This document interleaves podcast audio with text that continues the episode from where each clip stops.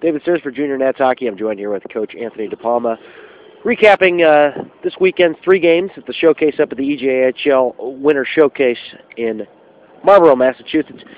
oh two and one on the weekend, but, uh, you know, the first game was kind of a rocky game, but uh, a one one solid tie in the second game, but a, uh, a heartbreaking seven to nothing loss after a one nothing half. In your words, what did you see out there as your first three games as head coach of this team? A lot of progress. I, I had a short week with the guys to throw a lot at them, a lot of systems. Most of it was uh, chalk talk, so we didn't really even get to go uh, on the ice with a lot of things I went over. They responded unbelievably. I was uh, really happy with how they played, how they battled. They competed um, every single minute of every game this weekend, and it was great. We played top-notch teams. I mean, uh, Northwood, I think, ranked uh, up in the top uh, three of the prep school. We played strong against them.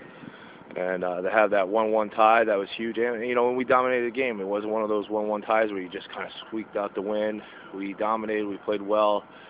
We, we took care of our D zone. That was my biggest concern, and try to cut down shots.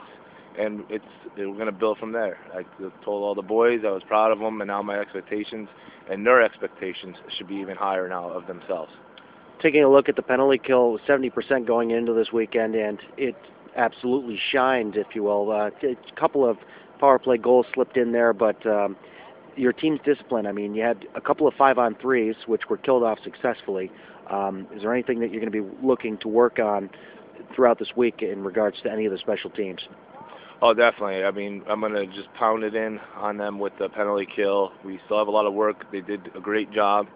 I just really tried to keep the box and the diamond tight, and they did a great job of it. Um, You know, forecheck on the P K, and definitely we got to hit the power play. I didn't even touch on it during the week.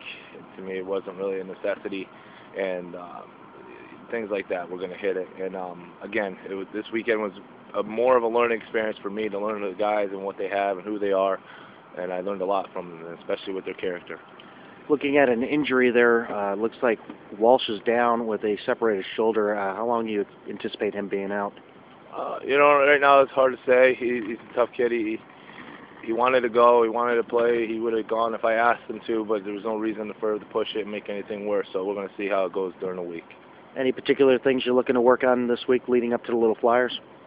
Um, I'm not so worried about them and how they play. It's just really take care of our game and learn our game. All right. Well, we'll see you during the week for practice, and we'll get your full analysis on what you thought about practice. And, um, you know, what you think about the matchup coming up against the Little Flyers. So thanks for joining us, Coach, and uh, congrats on your first weekend. Thank you. That was Coach Anthony DePalma. After his first three games as the bench boss for the Junior Nationals, and Saturday night we'll be back here at the Gardens Ice House for a seven thirty game against the Philadelphia Little Flyers, and then Sunday they'll go up to Philadelphia to take on those Little Flyers again at twelve noon. So tune in. Fast hockey dot com will have all the action for both games, and Ustream for Saturday. This is David Stearns for Junior Nats Hockey saying, don't stop believing.